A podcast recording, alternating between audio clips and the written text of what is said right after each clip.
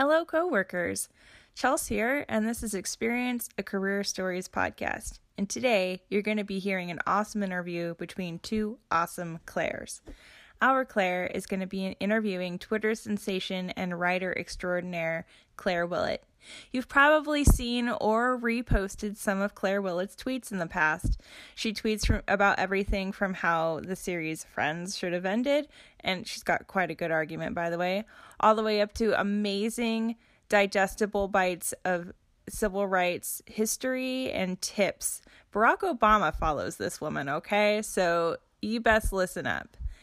As for me, I'm sorry I can't be a part of the interview today. I am on evacuation standby. We live in a tiny house in deep Sas- Sasquatch country out in Washington state, and that means right now we are in the path of a wildfire. Don't worry. We have a plan. We have cleared out our home. Things are packed. We have a place to go. And I have firefighting experience, so I'm watching this very closely. I think it's going to be okay. But until then, we're doing what we can to prepare the property and our homes for, I don't know, being devoured by a fire. It's on par for 2020. So enjoy listening to Claire and Claire, and we'll be back with a part two where I get to interview Claire Willett because I like her too. I want to interview her too. So enjoy this today, and I will see you guys very, very soon.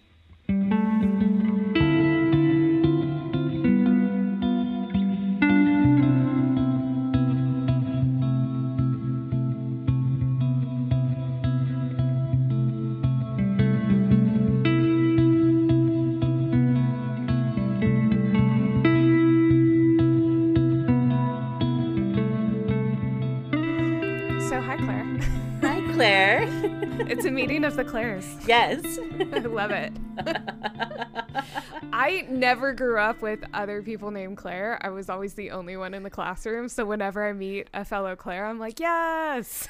and you're one of the few that I feel like is my age. Like I, I remember my Yeah. mom getting really cranky because, like, when I was I think in maybe, maybe like junior high, there was like there were a couple other families with younger kids at our school who had like younger daughters named Claire, and mom was like, "Oh, I see what you're doing. Like, I brought this name back for the Catholic moms, and everyone else wants to steal it." Um. But like, yeah, I feel like it was like us and Claire Danes, and like no Yep. other Claires in our generation. Now, is Claire a family name for you or? No, it was a uh so well, I mean, yes in that there was a Laskowski family rules, the mom side, the Catholic side, that everybody had to be named after saints. Um Oh, okay. and like first name, middle name. And so Kat is Catherine Rose and then Claire Elizabeth and Christopher Patrick. Um by the time Colin came around, they were phoning it in a little bit. Like I don't think there's a Saint Colin, but by then they had like accidentally committed so hard to the C name thing that they were like, well, Colin sounds Irish, so sure. But um so I think my mom had I think my mom had like a college friend who was named Claire. So I was going to be so Kat was going to be either Catherine or Christopher, and then I was going to be either Claire or Christopher. Um, but I think that she was just she was picking like names of saints that she liked. I love it. I actually was named after my grandmother who changed her Oh. name legally to Claire. Oh, because her first her first name was originally after her mother Gertrude, who went by uh, Trudy, and her last name was Doll, so it was Trudy Doll, uh, which is super cute and great. But then being named Gertrude in the 1940s was kind of like eh, no. yeah, I so I would change. I feel like Gertrude is a name that you shed as quickly as possible. I Yeah, I honestly support that life choice. yeah, so uh, I'm named after my grandma Claire, and uh, obviously we are giant Irish Catholic family as well. So there are four of us, but we don't all have C names. Sean got left out of that. He was almost a um, God. What was it that my mom wanted to name him, and we all laughed really hard. Uh, it wasn't Aiden. It was something else, but like. We just all thought it was the funniest name, was it and it was something super beautiful and pretty. And no, oh God, what was it? I'll I'll think of it later and just scream it in the middle of the podcast and just start laughing. Um, but yeah, we we like mocked her over it, and then like as adults, we're like, "That's actually a really beautiful name. Good job, mom." Um, she's like, "I'm scarred. I can't come back from that." So, um, Anyways, yeah, good to bond over names though. well, um, diving in, uh, obviously Chelsea is not here. Um, like we were kind of discussing before the phone call, uh, she is in the middle of, uh, you know, just the world being on fire, including all around her house, and she is having to evacuate. So, um, that's great. Uh, you know, it's kind of just on brand for 2020. Yeah. Uh, and uh, but you guys are in the same area. Uh, I mean, general area within 50 miles. Uh, what's it like where you are right now? It is. Um, it's so Portland is not my part of Portland is not terrible. I mean, it's not good, but we are we're nowhere near an evacuation zone, which is good. But I and I so I had not left my house much since uh since the fire started, but I had to go out yesterday to run some errands with my sister and it was just, you know, I I was I was only out in the air. I mean, like mere minutes, you know, going to and from the car and then like at my house and then at the post office.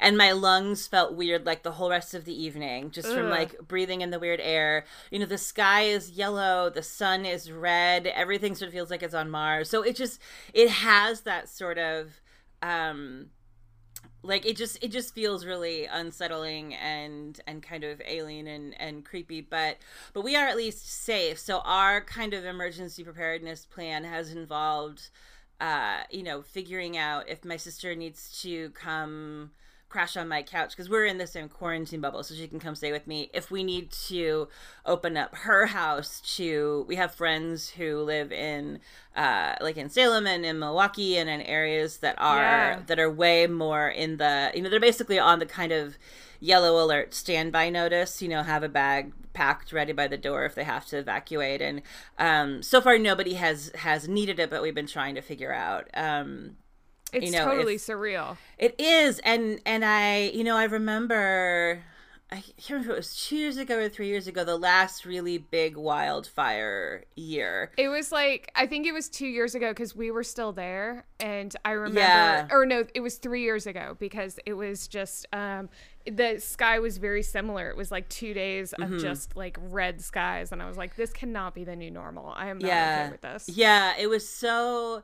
Um, it was it was very surreal and and that's when i remember there was also um near my house uh, during the window where like all the fires were happening but before the rain had come back there was also a a building fire over in northeast near where i live like maybe 15 20 blocks away like a uh tire yes. the tire place whatever yes. so i had oh, to evacuate i had to go get a hotel that. room for the night because the street that i was on was sort of the limit of the so that was my first experience with getting like you know the government emergency alert text basically saying like pack a bag and get out of your house the air quality is not breathable. So i so i spent the night at the kennedy school because i had to get and like, that's like only a mile down the road from you yeah. Well and yeah. my my street was like the dividing lines. Like i remember texting my dad being like okay it says it stops here.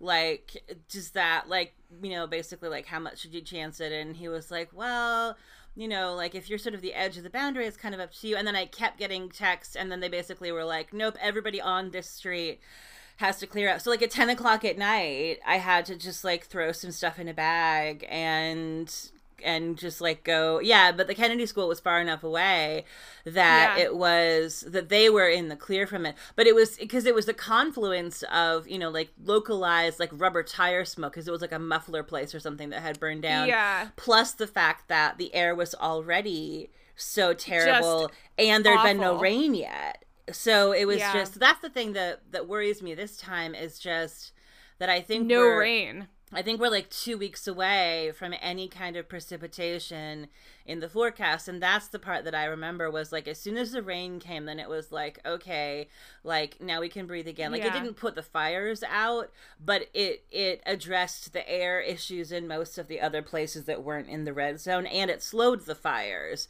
Um, but now it just, yeah. it's like, like the places that are, that are moving from red to yellow and de-escalating it isn't because the fires are stopping or they're putting them out it's just the wind. It's just like yeah. the wind is slowing down so they're not spreading as quickly but like the air quality isn't clearing up.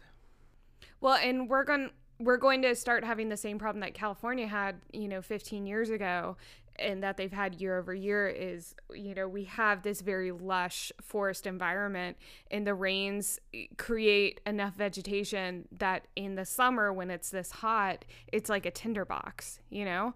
And eh, we're just going to ha- keep on having sporadic fires as the temperatures rise. Yeah and the one of the things that i that has I I've been I've been anxious about wildfires, particularly in in California, for a while because one of the things that I remember reading earlier in the spring that was very alarming was um, you know when the pandemic hit a lot of the places, particularly in in California and in the West, where people actually already had stockpiles of N95 masks that they could use for COVID, it was because everybody had a wildfire stash. So yeah. everybody everybody has cleaned out the stashes that they keep on hand for wildfire smoke inhalation in the summer. Like all that shit was gone in April. Yeah. So so like actual so like people who who would ordinarily maybe have them now don't have them and all of the things that you do to evacuate in a wildfire are made now exponentially more complicated by the fact that you know, I mean, if you have to leave your house in the middle of the night and go sleep on a cot in a high school gymnasium three miles away to get out of the line of, you know, of a burning forest line, now you're in the problem of there's like 500 other people in, you know, I mean, it's just yeah. like, it just feels, it just feels, it feels truly apocalyptic. Yeah, yeah, everything makes everything else worse. So I, I feel lucky that I'm, you know, I'm not in any physical danger. You know, where I where I am is safe from the fires, and I have the ability to stay inside. But yeah, it's just it's just a lot, man. It's just a lot. Yeah. And I've been trying to reach out to anyone in uh, the Portland area that I know that can be mobile mm-hmm. and just mm-hmm. saying, you know, come out here. if yeah, you need to like yeah. get out of the area, we have the space, we have the room. It's why we got the house we did. Mm-hmm. and it's like, just get out if you can. Yeah. Yeah. Being able to, I think having space to be able to like give people who are like on the run someplace to crash is like, a thing I'm really like I'm really grateful that my sister and I are able to do that if we need to. You know, it's yeah. same as you guys. Just like but yeah, it is. But it's hard to feel like, you know, it's one of those things where the amount of, like, it feels overwhelming, and also the amount that, like, you as an individual can do about it in the moment is pretty minor. And that's also, yeah. you know, like, that's, that's hard too. well, on that happy note. um, we can uh, kind of do a hard pivot to uh, hey, how did we meet? uh, let's do a meet cute here. let's do a meet cute. Um, so I um, so you went to high school with my brother and yes. I don't think I knew you at all then. Um, so I actually didn't. Um, I mean, while I went to school with Chris, like we weren't really close friends. We were more like, you know, pass each other in the halls. I was like, yeah. I was an art kid, so I was just like you know, head down, don't talk to anyone, very introverted, didn't really want to be at school. mm-hmm. That's fair. Yeah. And, and, he was a football player. And Chris is a football so. player. Yes. uh, and and the the one true genuine extrovert in our family. Um but uh so I remember so the first time I remember meeting you and I I was trying the other day to think about how long ago it was and it feels like it might have been like seven years. But like that there was seems a party, accurate. There was a party at my house. Um, and yes, the white elephant one, I think. Yes, I think it was the white elephant party, and Christopher had invited you and Matt, and I, I, I think so. So both of my brothers play have play and have played role playing games for a very long time, and so just my sister and I just sort of were constantly used to them like always talking about like playing Dungeons and Dragons, and at one point I had expressed like a vague interest that that was something that I was interested in learning how to do although potentially like not with them because they played with a lot of like yeah. very seasoned like players. And i was like i kind of want to just like you know dick around and learn. Um and then you were at the party and then Christopher said, Hey, Claire, this is Claire, and you guys should talk to each other because friend Claire was talking about starting an all girls D&D group for beginners. Claire, my sister Claire, wants to learn how to play. You guys should talk. um, I love and, how many Claires were in that sentence. Yes, so many Claires, all the Claires. Uh, but yeah, so that so I think that was how we first met, and then um, and then for the first couple years, I remember we were playing maybe like once a month, and it started out all women until we relented and allowed some husbands to join. Um, yes. And you were the GM, and there was like four of us, and we would rotate at various different people's houses, and we were and we would do like like and like elaborate like culinary spreads. Yes. Uh, I think that's the thing I love most about uh, playing D and D with uh, like-minded people, mm-hmm. um, because guys can be like this too, but especially having a group of women the focus is so much more on the um the actual event as opposed to the game. Yeah, like and it's so fun. we would do like yeah, like these re- like really intense D and D mimosa brunches, yep. and like and there was always like fresh baked goods. Like God, like the food at your house was always like amazing, and uh so yeah, so we would and then and then after so we did that for like a couple of years, and then we looped in um uh two we got had a couple of like husbands on regular rotation and then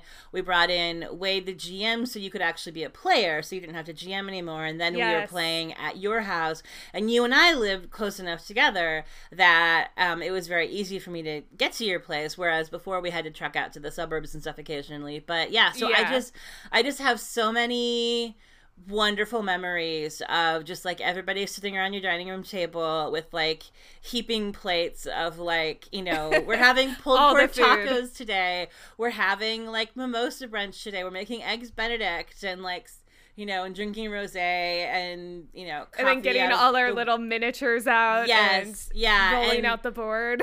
and and Wade, uh, Wade, who was our GM, uh, was one of those GMs who really loves props.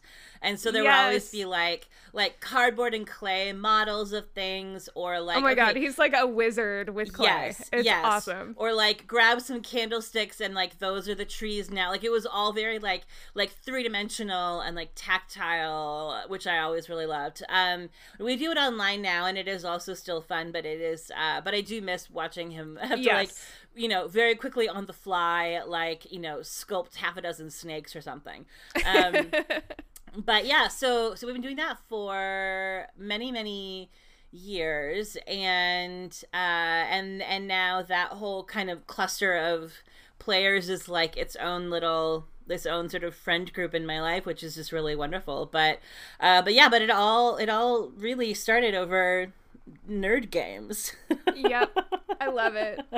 It's it brings me so much joy, and so this kind of leads into my next thing um, every time you uh, you post something on Twitter and it goes viral and somebody I know posts about it, I'm like, oh, that's my um, that's one of my D and D players. That's that's interesting.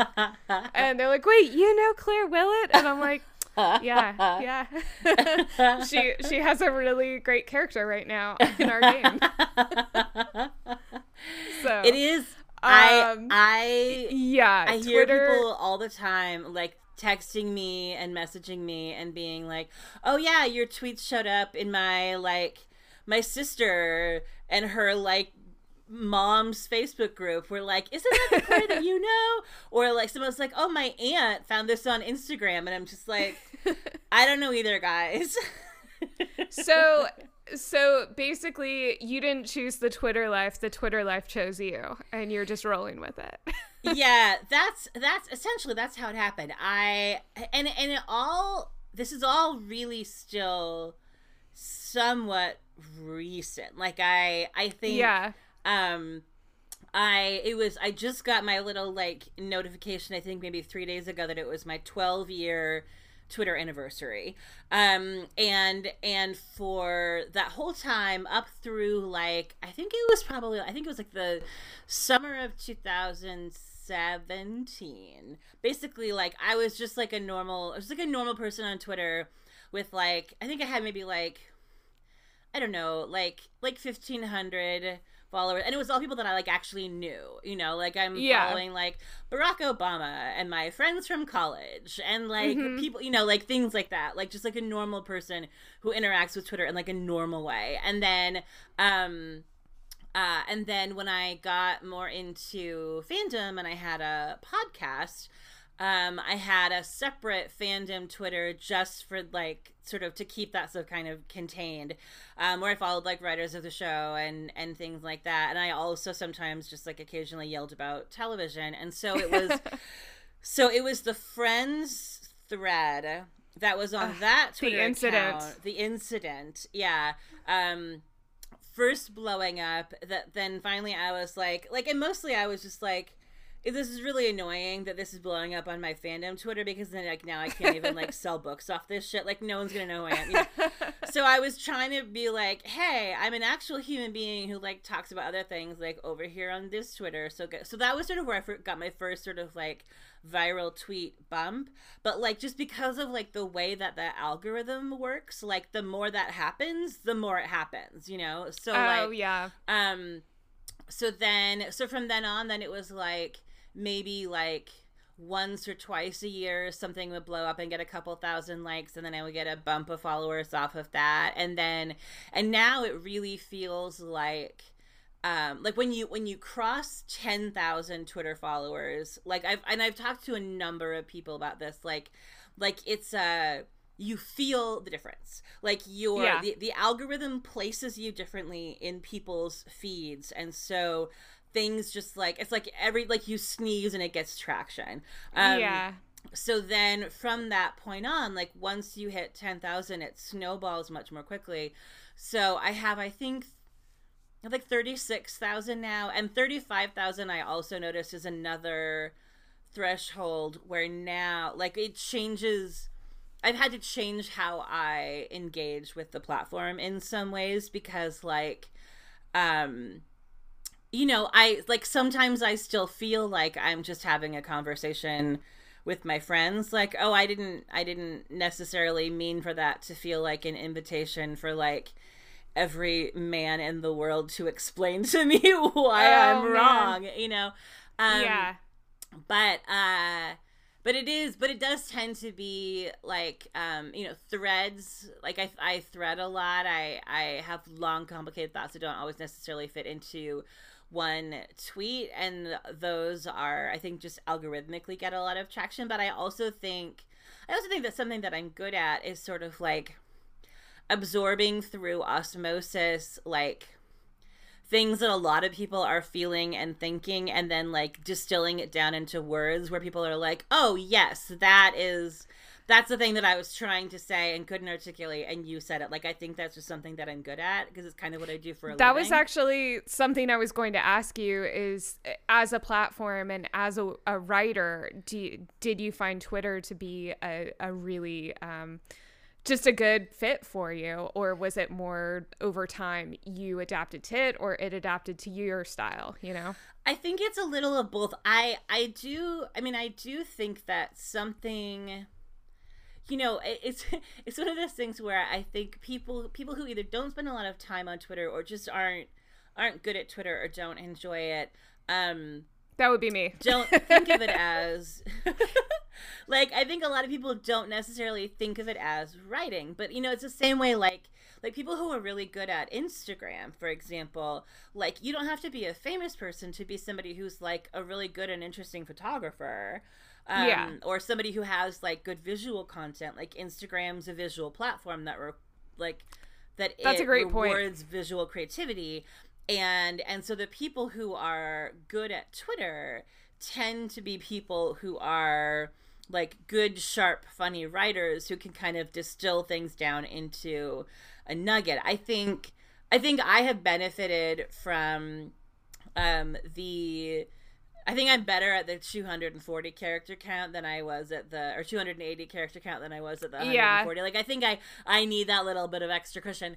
Um but I but it is writing and Yeah. uh, and if you're a person who is good at words, good at, at and at crafting a thought. You know, I mean, I think like like I I I have this conversation with so many people after the friends thread, but also other ones, um, where it's just like, you know, people are like, oh, I can't, I mean, like, I can't believe that like, you know, that like so many people were interested in in reading like reading your thoughts on this platform as opposed to like a blog post or something. And I was sort of like, you know, like like how to craft a Twitter thread, like like it, like there's also it's also craft you know? Like like knowing how to sort of like digest a bunch of different like you write you just i write differently when i'm writing for twitter than it than if Yeah. i'm you know like in in my other creative writing like i'm a very sort of long sentences long paragraphs person. And so i think and twitter kind of forces you to be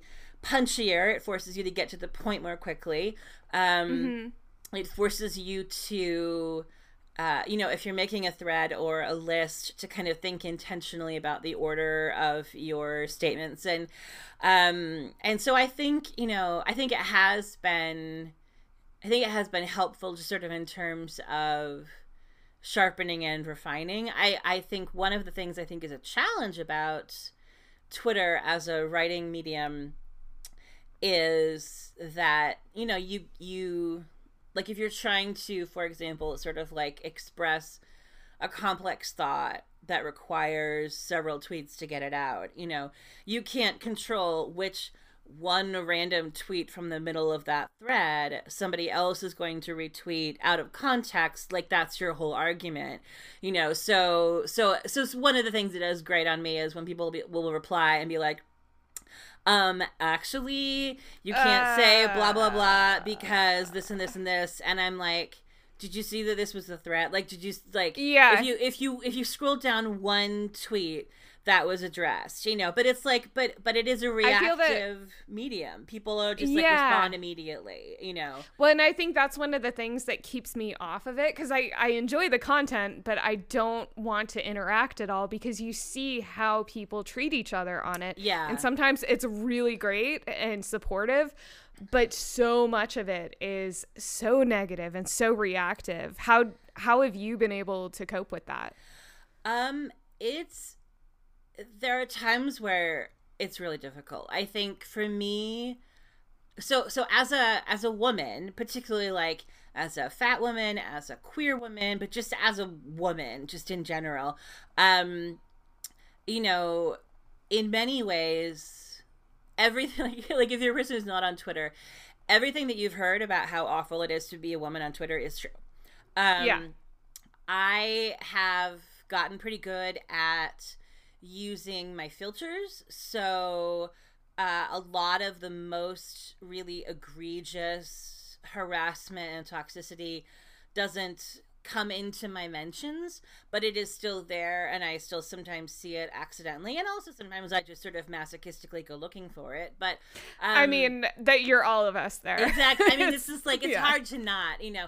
Um, so you know, the, uh, muting a thread and then secretly going back to check in on it and being like, "Oh, yep, that one, that Nope, one, it went exactly the way Yeah, it was gonna. that guy's still going," you know. But um, but so I think for me the challenge, the challenge is sort of twofold. One is that you know it it really is true that in some ways the worst thing that you can possibly do is allow the person who is trolling or bullying or harassing you, especially if you are a woman and he is a man, to know that they've wounded you in any way. And so there is this kind of yeah, what feels to me like a like a the sort of necessity of a kind of like performative thick skin that I don't really have as a person, but you but it's sort of a survival mechanism, you know. So if somebody is like you know, like I get called fat all the time, all the time, constantly, constantly. Which it's like I always think of the um the Cyrano thing where he's like, "Really, my nose? Like that's what you're gonna go right, for?" There's right. so much more creative stuff out there. It just shows like how uncreative you are. Right, and and what's and what's always what I always find sort of fascinating about it, just sort of like anthropologically, is that it's like I mean, like the reason that you know that is because I put my own face on Twitter. Like my that is my Yeah. actual human face. And so having having men whose profile picture is like a Rick and Morty cartoon Oh right, or, or an Yes. egg or something. It's like well, like it like it's definitely true that I am a fat woman and and it's possible that like maybe you don't want to have sex with me and you think that invalidates my opinion about Obama or whatever. But at least I'm brave enough to be like this is my like I'm secure enough in how I look that I will put my real face on Twitter which you are not but you're still like but you're still entitled to sort of sit in judgment of me. And and that is something that is really ugly and uncomfortable is like just sort of this reality of how many men on the internet believe that you know a woman's fuckability should determine her right to have opinions on anything. And it's worse when you're in male dominated areas like if you're talking about Star Trek or comics or Oh, yeah. comedy or Yep. science or things like that. You know, I have friends who are writers in all those areas, and it's very, very ugly. But it also just sort of happens to everyone. I think the worst I've gotten recently actually came from a, a I accidentally kicked over a hornet's nest of trad Catholics, like the really hardcore right wing Oh, Catholics. yes. You know, like the Oh, pre they're Vatican II. awful. They're horrible. They're horrible. Oh. And and so I'm related to some. Oh God, I'm so sorry. I think I told you about it at one time yes, too. yes, but we've- yeah, we can. That's a rabbit hole we do not have to go down. Yeah, but um, so so discovering that there are like you know like these it's all these like trad men who is and it's all like incel behavior. It's like the same language and the same whatever, and you just think like it certainly is interesting and it says a lot about men on the internet and and male internet culture that in a religion that's supposed to be you know like like you're you guys are supposed to be like the chastity people. Like you're the hardcore right-wing morality police catholics and you're still like you know you're fat and ugly and nobody wants to fuck you and it's like well that that feels like the fact that you're still motivated by that the fact that that's still how you're assessing Yeah. all women like that's still what the value of women is to you feels a Yeah. little bit like maybe you should rethink the lady of guadalupe meme in your twitter profile pic Oh my god. whatever. Or also, hey, heavy-handed insult at God there cuz he Uh, created me. Um uh, but thanks for that. right like and there's that yeah so there's just so it's all you know so so that that one was like i think just because it was it was so unexpected and and that i like i kept getting retweeted i think i had to block like 600 people that day because i Oh, kept Jesus. getting retweeted and then somebody else would re- so it was just sort of like like sometimes something just pops and you're just playing whack-a-mole trying to just shut it down so you can like get your life back and and it's not just you know it's not just in your replies people are sending you direct messages things like that um And I was actually going to ask, like, how much time do you spend on Twitter on a, I mean, daily, weekly God. basis? Um, because it feels like it's kind of just this time loop that you get lost in sometimes. But um, it's, yeah, go yeah, ahead. Sorry. it's so yeah, it's I mean it's it is it's it's a I mean the short answer I think is is is too much. I It's a um, lifestyle choice. it is, yeah, it is, but it's also, and it's also, you know, I think like I, so at the beginning of quarantine, like I, I gave up. I was, or I was going to give up Twitter for Lent, um, and uh, and we were like, I think three weeks, like two or three weeks into Lent when the shelter at home restrictions hit and we couldn't go anywhere and I couldn't and I live alone and I couldn't see my friends and family and I was like, you know, like I I can't I actually can't do this. Like I I I have to yeah. be able to like talk to people, you know.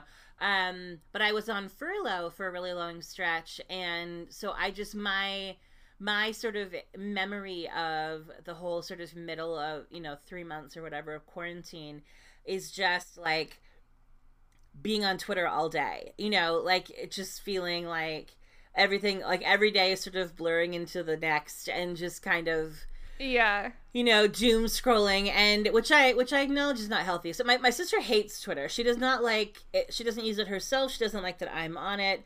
Um she gets very annoyed and amused when i tweet about her. Like she always wants to know what i'm, what I'm saying about her on twitter.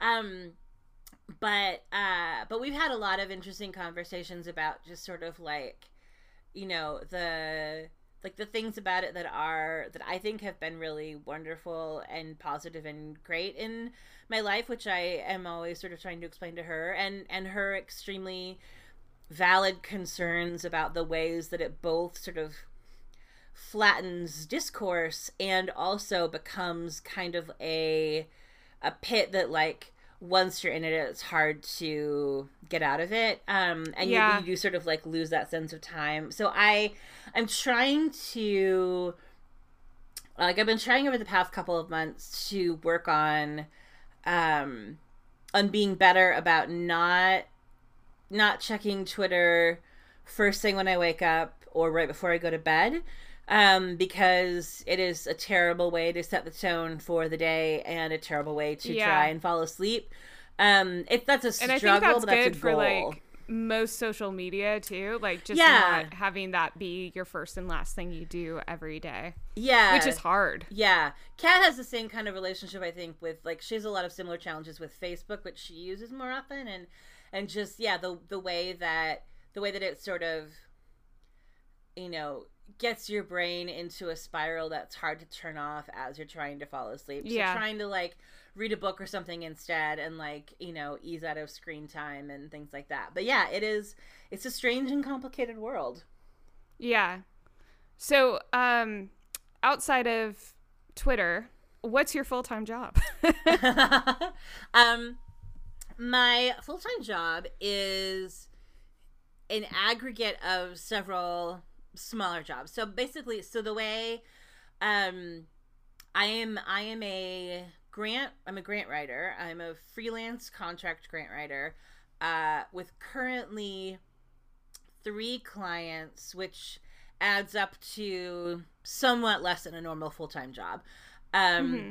I spent most of my career in nonprofits working like full-time salaried kinds of positions. And then in 2014, I moved to going full time freelance. Uh, the first couple of years, I was mostly just kind of scrapping and doing like a bunch, bunch, bunch of smaller jobs. And since 20, I think 2018, um, yeah, it's 2018.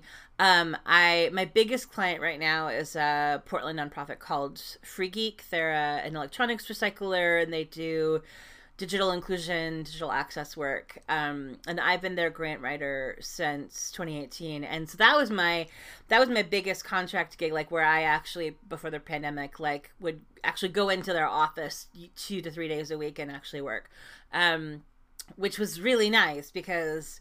Uh, not having coworkers is one of the real headaches of, of freelance yeah. work that you just sort of do from your home. So I, that's something that I have really, really, really missed. I haven't been back there since February. Um, but yeah, so I have. You, go ahead. Oh, I you can finish your thought. Oh, we'll oh yeah, um, circle back to. Uh, yeah, so I haven't I haven't been back there since uh, since February, but so they're my biggest client, and then I have um, I'm also working for an organization called uh, Metro East Community Media, which is based in Gresham. Um, and they do independent media production. They have six cable channels, and they also do tons of streaming content and work with independent creatives to. They have like a equipment library and workshops and classes and things like that to sort of teach people how to use and create their own media. Um, And then I also work for the Portland Actors Conservatory, which is a um, an accredited acting school in Portland that's been around for like 30 years. And they're probably, I think they're my longest running consistent client and uh well and, and also very favorite. close to you personally right yes because yeah my they're my only arts client now my my background is in theater and that's that's both like sort of who i am creatively and also how i started in the nonprofit world. So mm-hmm. initially, like when I first started out, most of my clients were arts organizations and were largely other theaters. Um, and uh, and and and now you know the the more steady work has turned out to be more in um, in education kinds of realms. So yeah, so PAC is my only theater client left. So it's my sort of like one foot in like holding on to like that sort of like that other side of myself. Like I like to always have at least one. Mm-hmm. And so, since you work from home, do you find the balance of work and being at home to be difficult? Like, basically planning out your days. I'm kind of ADD and it's really hard for me to focus. And uh, I need that kind of corporate culture every once in a while to like mm-hmm. stay on task. Do you, how do, how are you able to work from home and be productive, I guess? Um, right now it's really hard in, in the, in the before times when I sort of had some semblance of structure, I usually had like, you know, Mondays as a kind of like Mondays I worked from home. That was sort of like a catch-all smaller tasks and projects day. Tuesdays and Wednesdays I would go into the Free Geek office.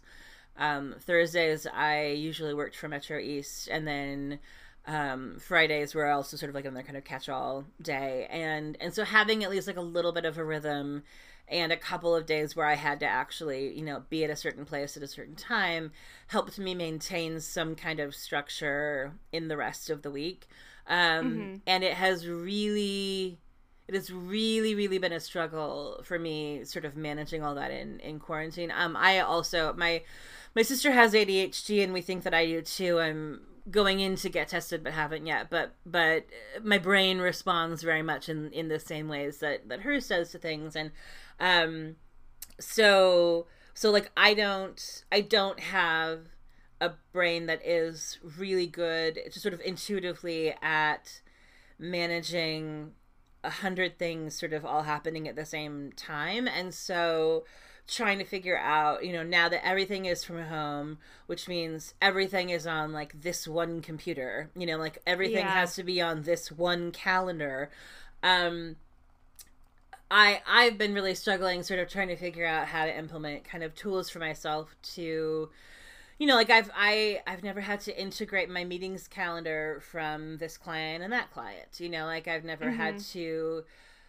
uh, figure out how to kind of you know like i have you know these files that like lived on my other computer that like i have to sort of like i have to reorganize this you know this computer so that it is sort of organized in the same way as that so it's just like a lot of little, like little dumb stuff like that that really grates on me um but so I, yeah i've been and I also think part of it, one of the things that I've been working on over the really like the last couple of weeks is I think one of the things that was creating a real challenge for me was that in some ways it was like I think a resistance maybe to fully embracing the fact that like this is how we live now and we're going to be here for a yes. while. So Oh my god, yes. So I've been like you know like working on the couch and you know taking lots of breaks and or you know like like just like having like having a hard time doing like deep work having a hard time getting my brain into the kind of concentration mode that was much easier for me, you know, in an office. And I think part of it was because it was like my brain on some level was looking at this whole quarantine like it was like one long nine month Saturday where you have a little bit of work to do, you know? So, like, like it's all like you have stuff to do but you're not really like in work mode but you're like well i can kind of tinker with this and yeah and so i really had to sort of like force myself to be like you know okay for the foreseeable future like for as far out as anybody can project right now you know this is how we live and this is the this is also your workplace and you know and and we need to like build some systems. So i like you know got a desk. I have a guest room um that has a pull-out couch in it that I don't keep much other furniture in because the pull-out couch is a queen and takes up like the whole entire room. So I had to kind of lean mm-hmm. into like you're not going to be having overnight guests for a while. Like that's your office, you know, turn it into an I... office. Yeah, I actually saw your office remodel on I yes. think, Instagram, and uh, it looks awesome. By the way, good job. Thank you, thank you. Um, uh, but yeah, I figured that was probably a step kind of mentally that you have to take mm-hmm. where it's like mm-hmm. okay this is the new normal like you were saying right. and in order to develop those habits and be not necessarily productive but happy in your workplace um, mm-hmm. um, so that you can get your work done that's so necessary yeah yeah i think so i think that like that has already helped um, just having a space i can go where like i go in here i sit down i close the door you know this is the space where i do work um, has helped a lot. I think um, just in terms of of feeling trying to sort of recreate for myself a little bit of that structure and stability that my brain really needs.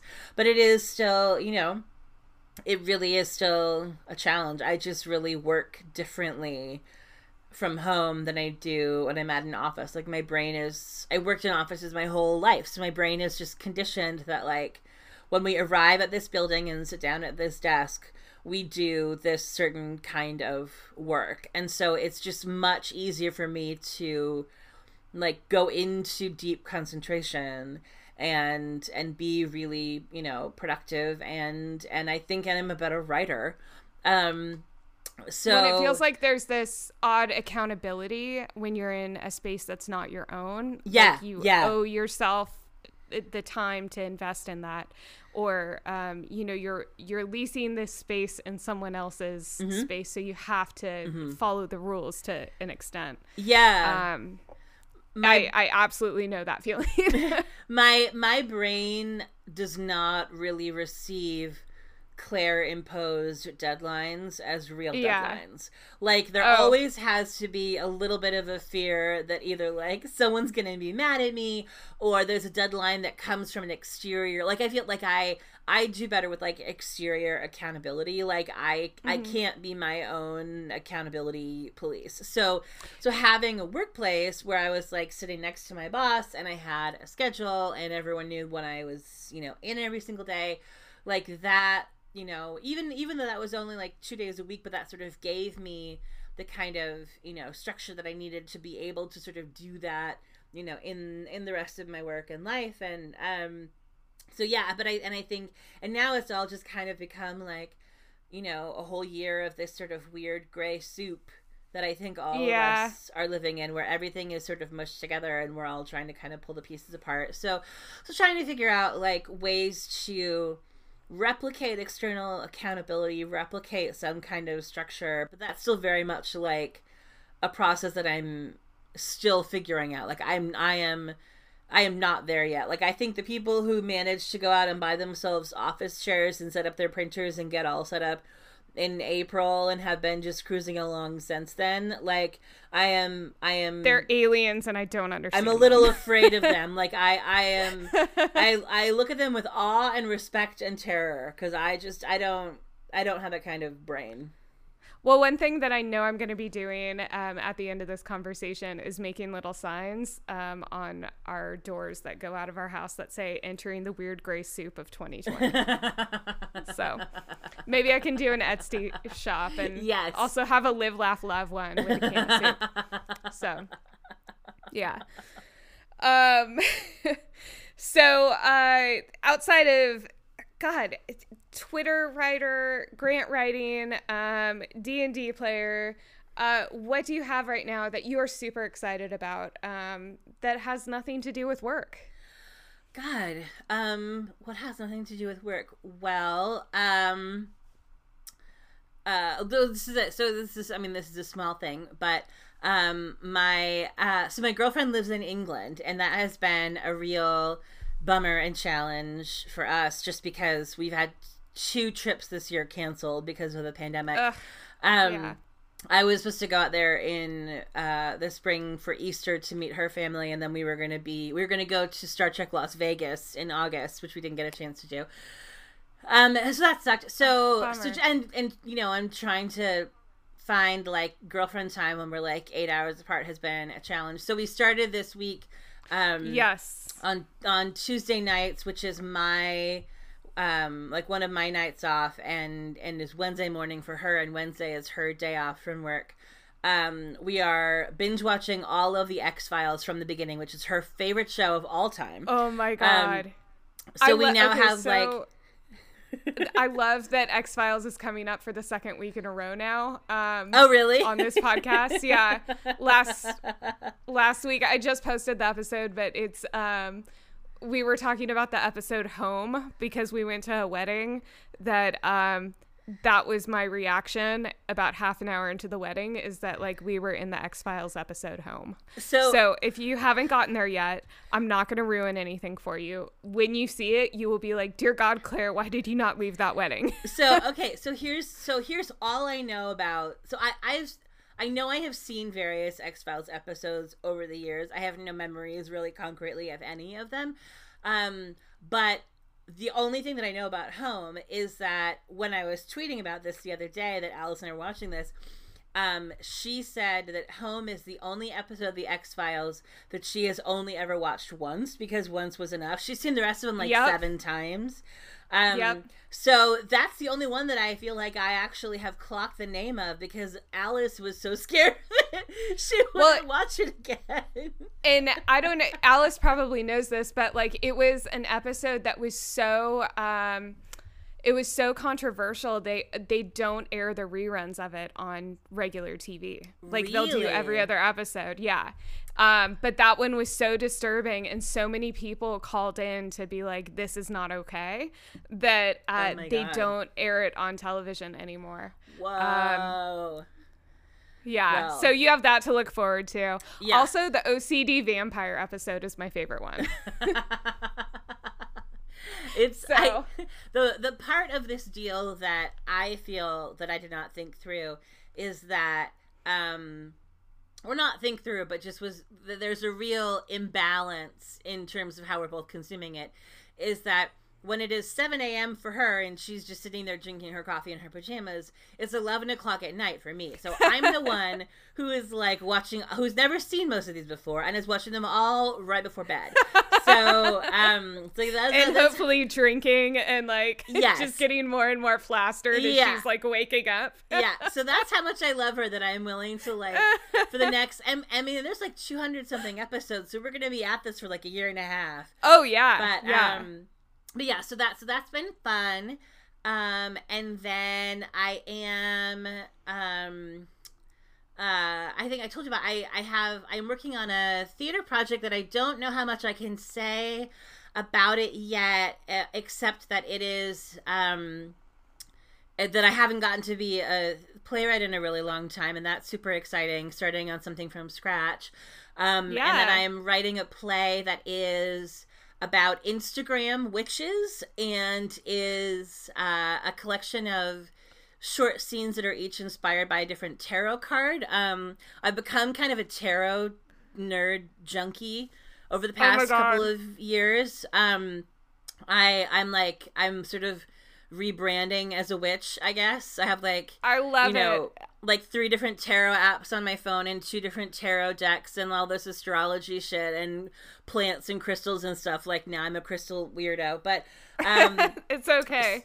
So uh so yeah, so but there's a um there's an awesome lady named Jessica Dore who if you don't follow her on Instagram you totally should. She has a Twitter too, but Instagram she does much more deep stuff. But uh, D O R E, and she's I think she's like a clinical psychologist, and she uses tarot like sort of as a way, like as a tool for kind of um like to help human beings understand ourselves like there's sort of like all these kind of ancient archetypes of like human relationships and behavior. And so so like you don't necessarily have to be a person who like imbues them with a particularly like religious or spiritual significance in order to sort of be like you know, something that the Nine of Swords or the Hierophant or the Hanged Man represents in our lives, or sort of what these symbols are you know, of, is kind of like sort of gives you a sort of like you know therapeutic trauma informed kind of way to be like oh this represents like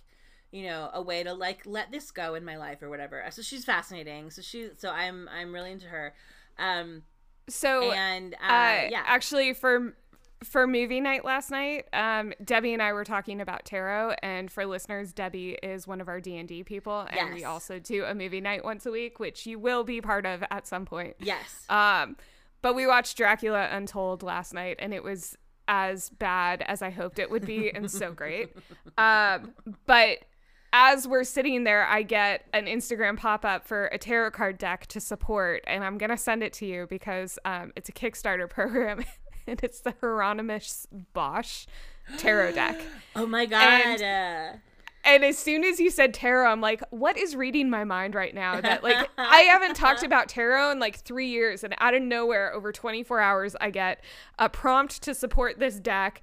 Debbie's like, oh yeah, no, I do tarot too, so you two need to meet up. oh i didn't Um, know debbie okay we Oh yeah, yeah No, she's way into it. Um, not like like what you were saying, where it's Mm-hmm. like it takes aspects of your life that are already there and kind of shines a light and focus on them. Mm-hmm. yeah And it, yeah, so sorry to interrupt you on that. Um, but no i love that I, yes I it to me. again, I'm kind of ADD, and if I don't say something right when I think of it, it is gone. Yeah. It is out of here.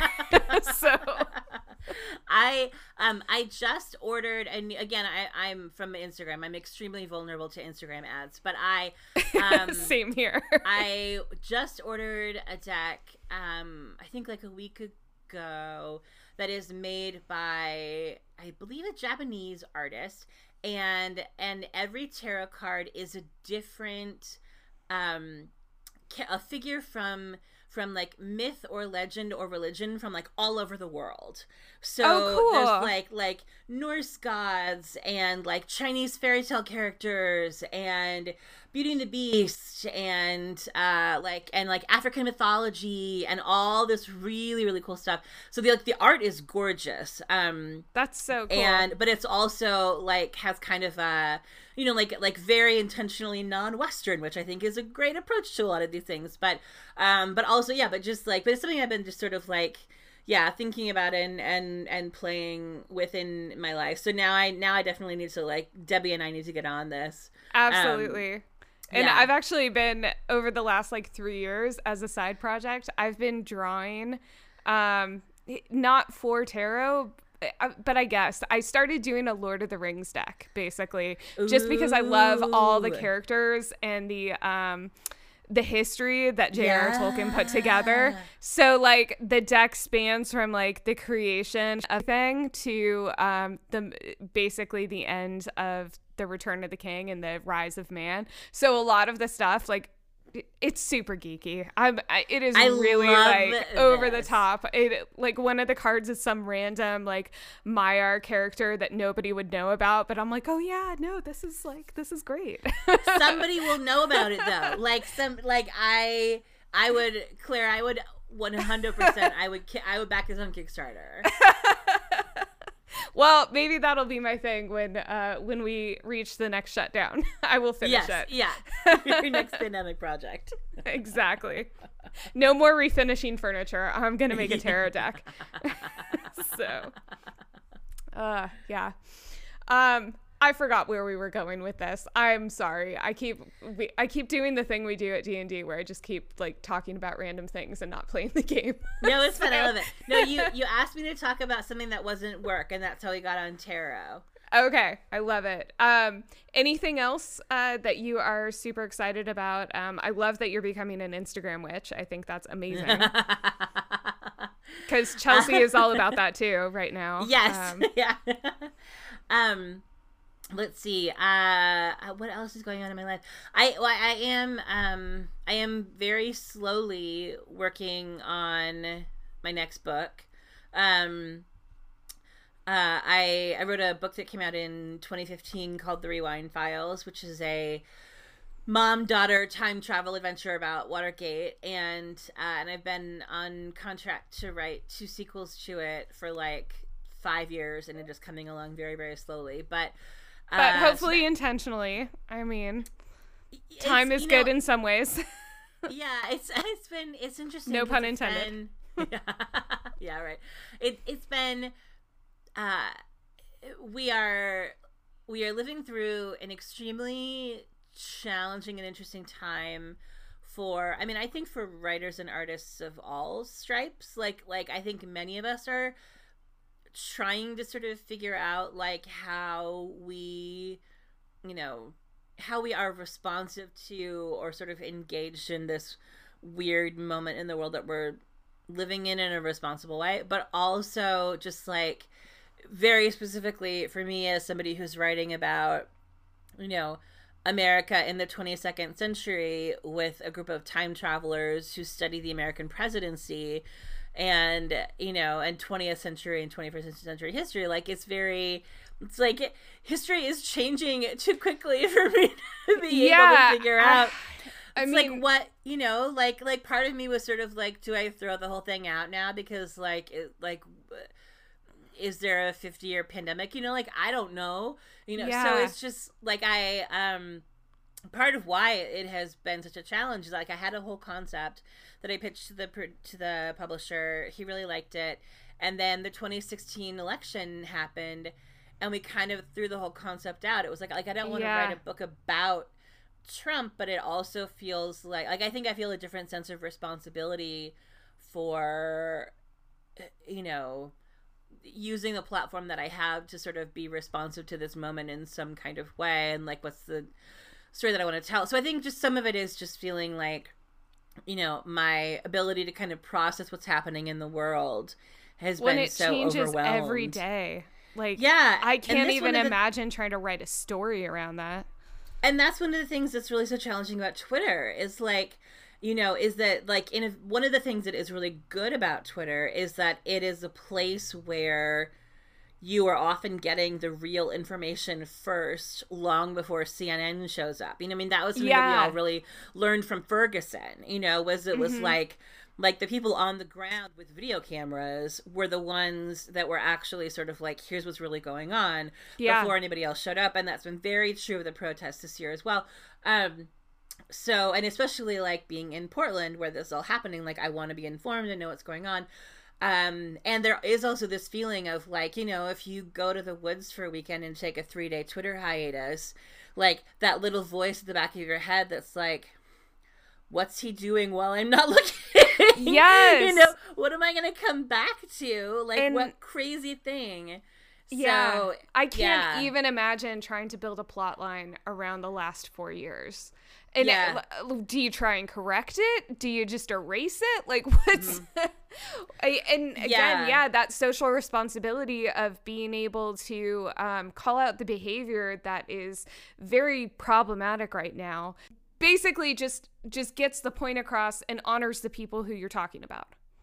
Yeah, yeah, that's very. I think the the sort of the the approach that I have sort of landed on that I'm I, how I'm kind of trying to chip away at it is essentially sort of being being as kind of uh, oblique and non-direct as possible about like the 2020s like i don't i don't want it to become a book that is like about right now but it is deeply it's very very much about the 1970s and it's very mm-hmm. much about um nixon and j. Edgar hoover and so kind of the angle that i'm exploring with it that i think gives me a lot of space in a sort of more allegorical way to dig into the like today right now um is by focusing on like um like the FBI and COINTELPRO and Fred Hampton and the Black Panthers yeah. and like like the way that governments create enemies out of people who are not enemies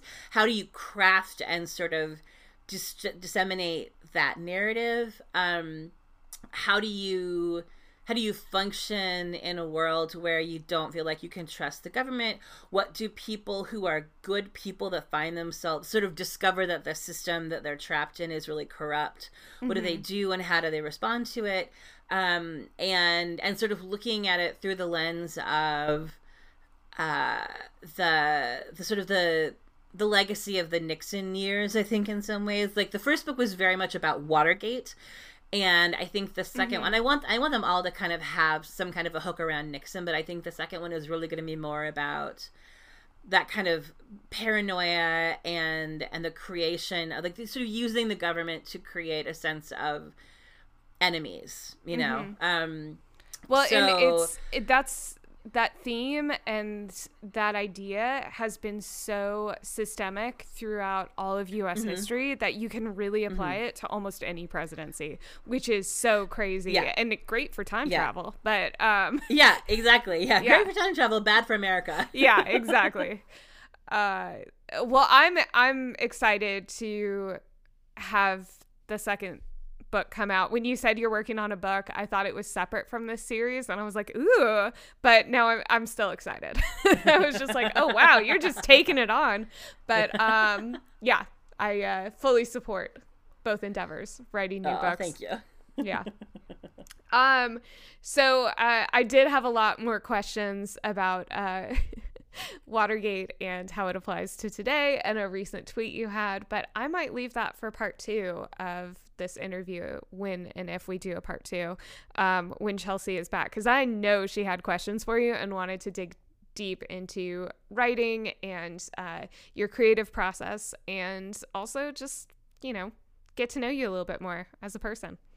I I am happy to do that. I'm always I am I am thrilled to have the chance to talk on a podcast that I don't have to edit later.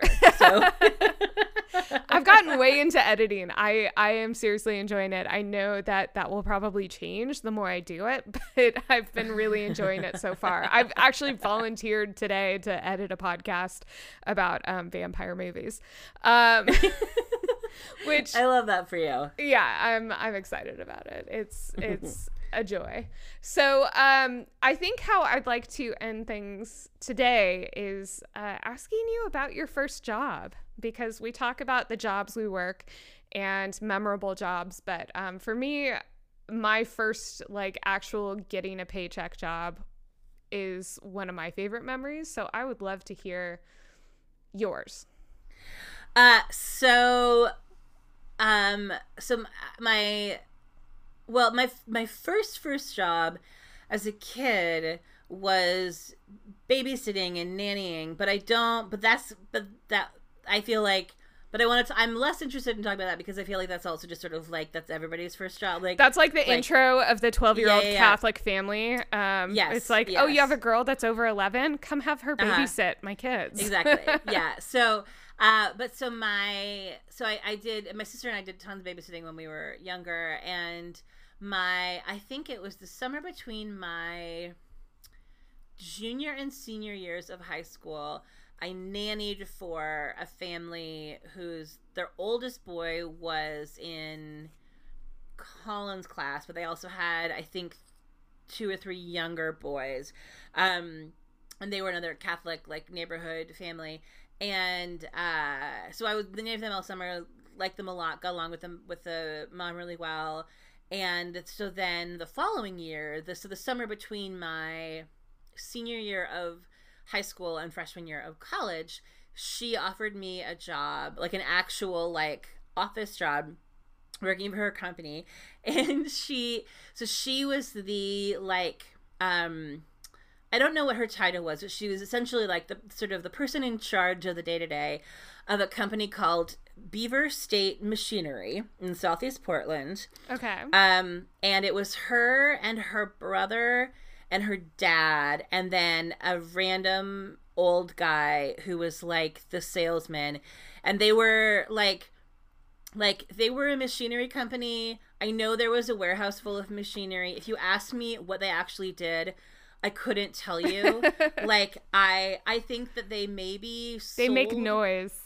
Wholesale machinery. Like there was a guy, I think his name was like Roy, the sales guy. Um and he kind of just like came in and out. Um but like so what I remember was so this was this was 1999, summer 99.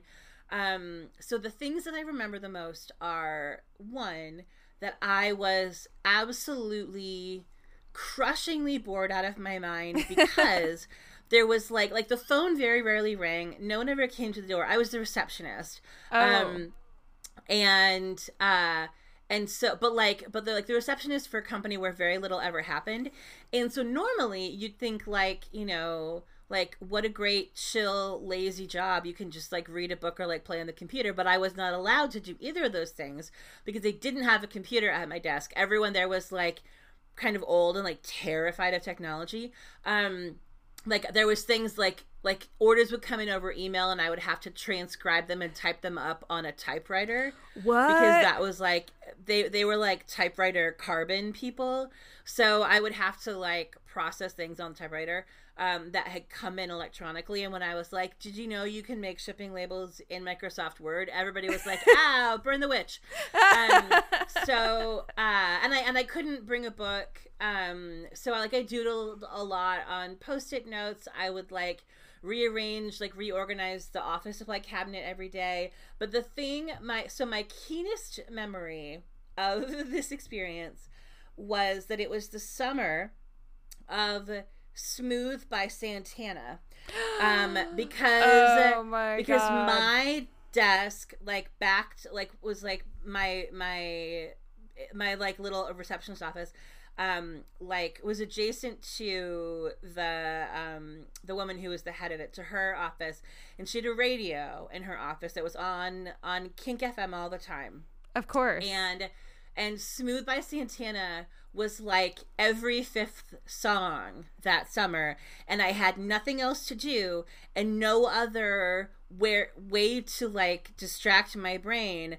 And so so like my whole memory of the summer working at this machinery company was just like sitting all day staring into space listening to smooth by santana going slowly insane doodling on notepads and going home and just like collapsing in boredom and my mom was always like well this is why you go to college. Like so like so that you don't have to do this shit for the rest of your life. Um but uh so that so that was yeah my first so then then the next summer then i got a i got another job um the following summer but they still needed somebody else. And so i was like oh catherine you should do this. It's super easy money. And she oh was like oh no. okay and so then she did it the following summer and Did she still was have a like- grudge against you for that, or She was did like, she "Oh just God, really it was- enjoy Santana?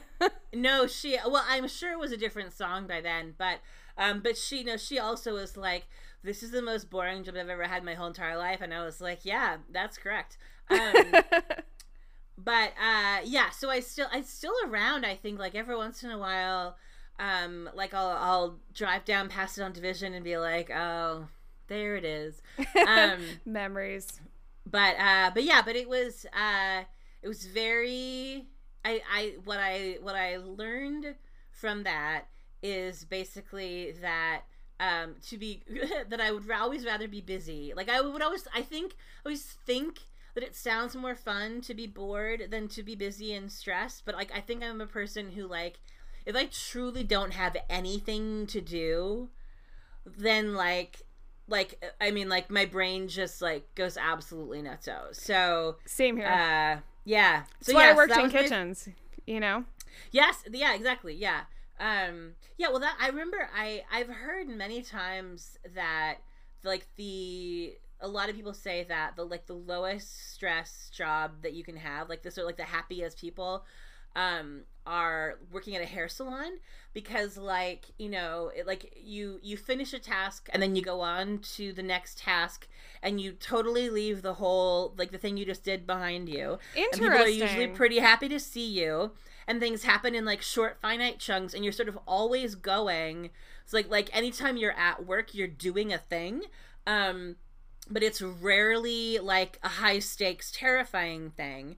Um and you know like in human contact and things like that. But like but there's you know you're rarely like sitting there bored staring into space or in some kind of like emergency chaos disaster kind of mode.